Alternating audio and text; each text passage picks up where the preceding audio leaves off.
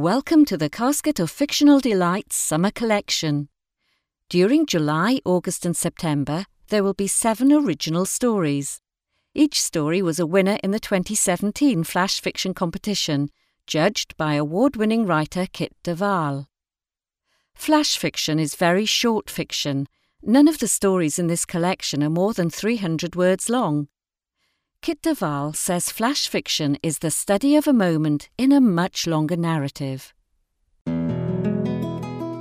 A Womb of One's Own by Rosie Canning, read by Esther Wayne. An optimistic and thought provoking story. A Womb of One's Own by Rosie Canning. I kept away from WP 468 where the uterine disease books were kept with their bloody illustrations. No shelving was done by me that day.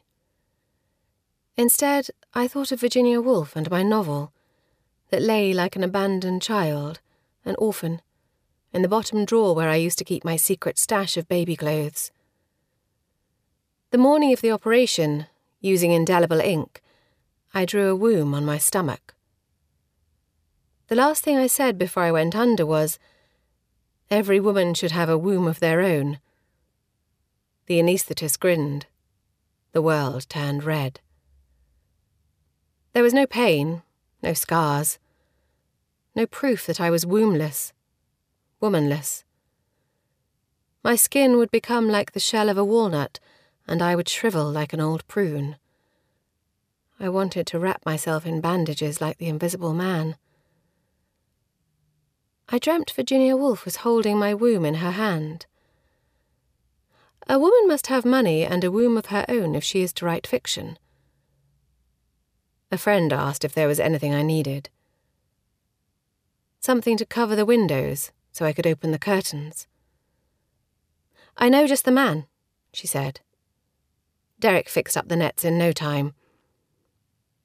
I made him tea and he told me about the lost love of his life. I told him I'd stopped writing when the trouble began.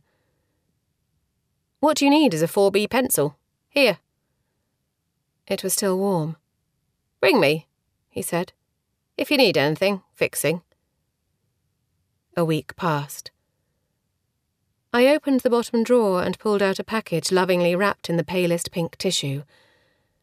I removed the layers one by one, and waiting for the tears to stop, hugged the manuscript to my breast. With Derek's pencil in my hand, I turned the first page.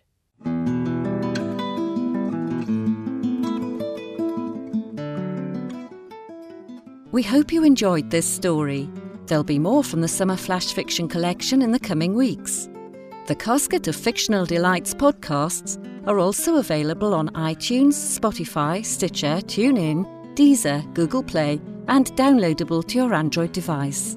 Thank you for listening.